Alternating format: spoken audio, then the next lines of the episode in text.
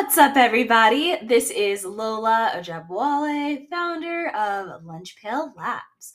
Welcome back to Lunch Pail Daily, my personal audio diary on building and growing Lunch Pail Labs, which is a digital product studio building with all sorts of no code, offering monthly packages based out of Atlanta, Georgia. In today's episode, we're going to jam about entrepreneurial support programs and um, whether I, I guess, whether they're helpful for solo businesses, also a live kind of working through things for me because I've been kind of jamming on those. So, with that said, let's get into it. So, I've been coming across a ton of these like entrepreneurial support programs, mostly by way of like recommendation from like friends and like past mentors and things like that.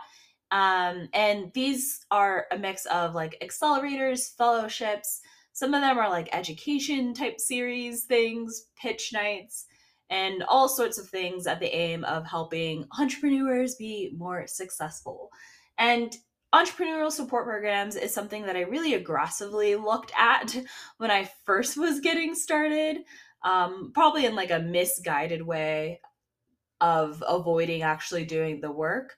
Um, but I definitely do credit some of those programs for being like, or people finding people in those programs who were like first believers um, and kind of, yeah, for first believers um, in like kind of like me and like Lunch Pail Labs and me doing my own thing. Um, but recently there has been this renaissance. I'm kind of two years into this self employment, solo business journey, um, which is wild and exciting and cool. And I sort of wanted to jam on what I think about these programs now that I guess I have different perspective of actually being in a business. So pros of a lot of these, um, or at least some of the ones that I've come across more recently, are definitely the community, the connection, and the networks. I think that's probably like the biggest pro.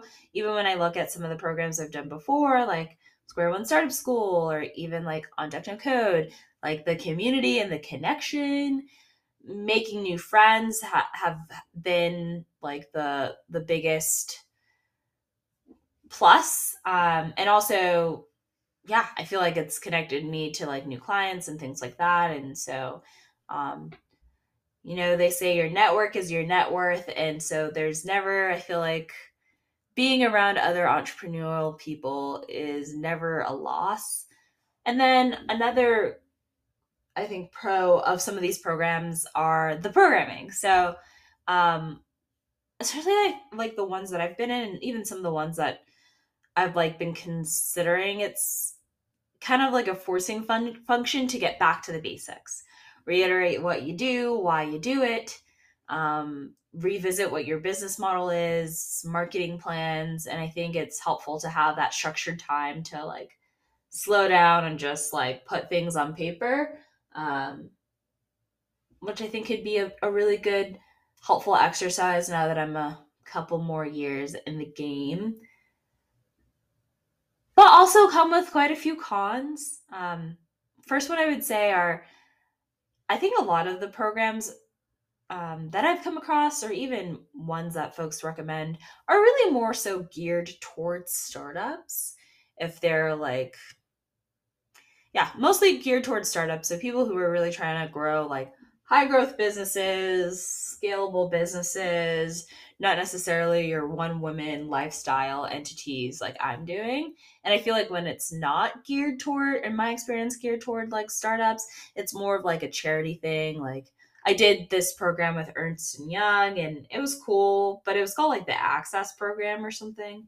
Um, and it was supposed to like help people get access as to like business fundamentals. So I feel like the things come into to two camps and there's absolutely space for like a, a good support program that is empowering and less um, empowering for those who are just doing like small businesses, solo businesses, maybe not necessarily trying to do like high growth startups. Um, but I have not found good programs. I think there are nice communities that support that, but I haven't found good programs. Also, usually requires an investment of time or um, sometimes monetary. So there's always that trade offs. Um, attending programs. If you join a program, you want to make sure you have enough time to attend the program. And as I'm evaluating the kind of things that I'm trying to push forward for Lunchpail Labs this year, is another program the best use of the time? Probably not.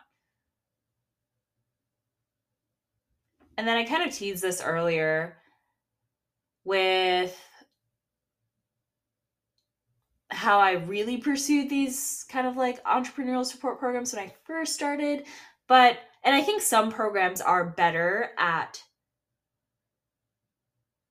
like not doing this, but it's something that I feel like can mm. also distract from the work, not even just like the tactical, like, I need to like pump out client work or like do stuff with my business, but even just like the actual highest leverage thing that you need to actually be doing to drive whatever goal forward um, or what highest leverage thing I need to be doing to drive whatever goal forward for Lunchpail Labs. So, so overall, I don't know. I think um, while I so appreciate the like recommendations and some of these um, falling on my lap, I think at this time in my journey, I need to be doing more of the work and less like I guess like programs. So my little jam to talk through that and decide that I will not be investing a lot of energy pursuing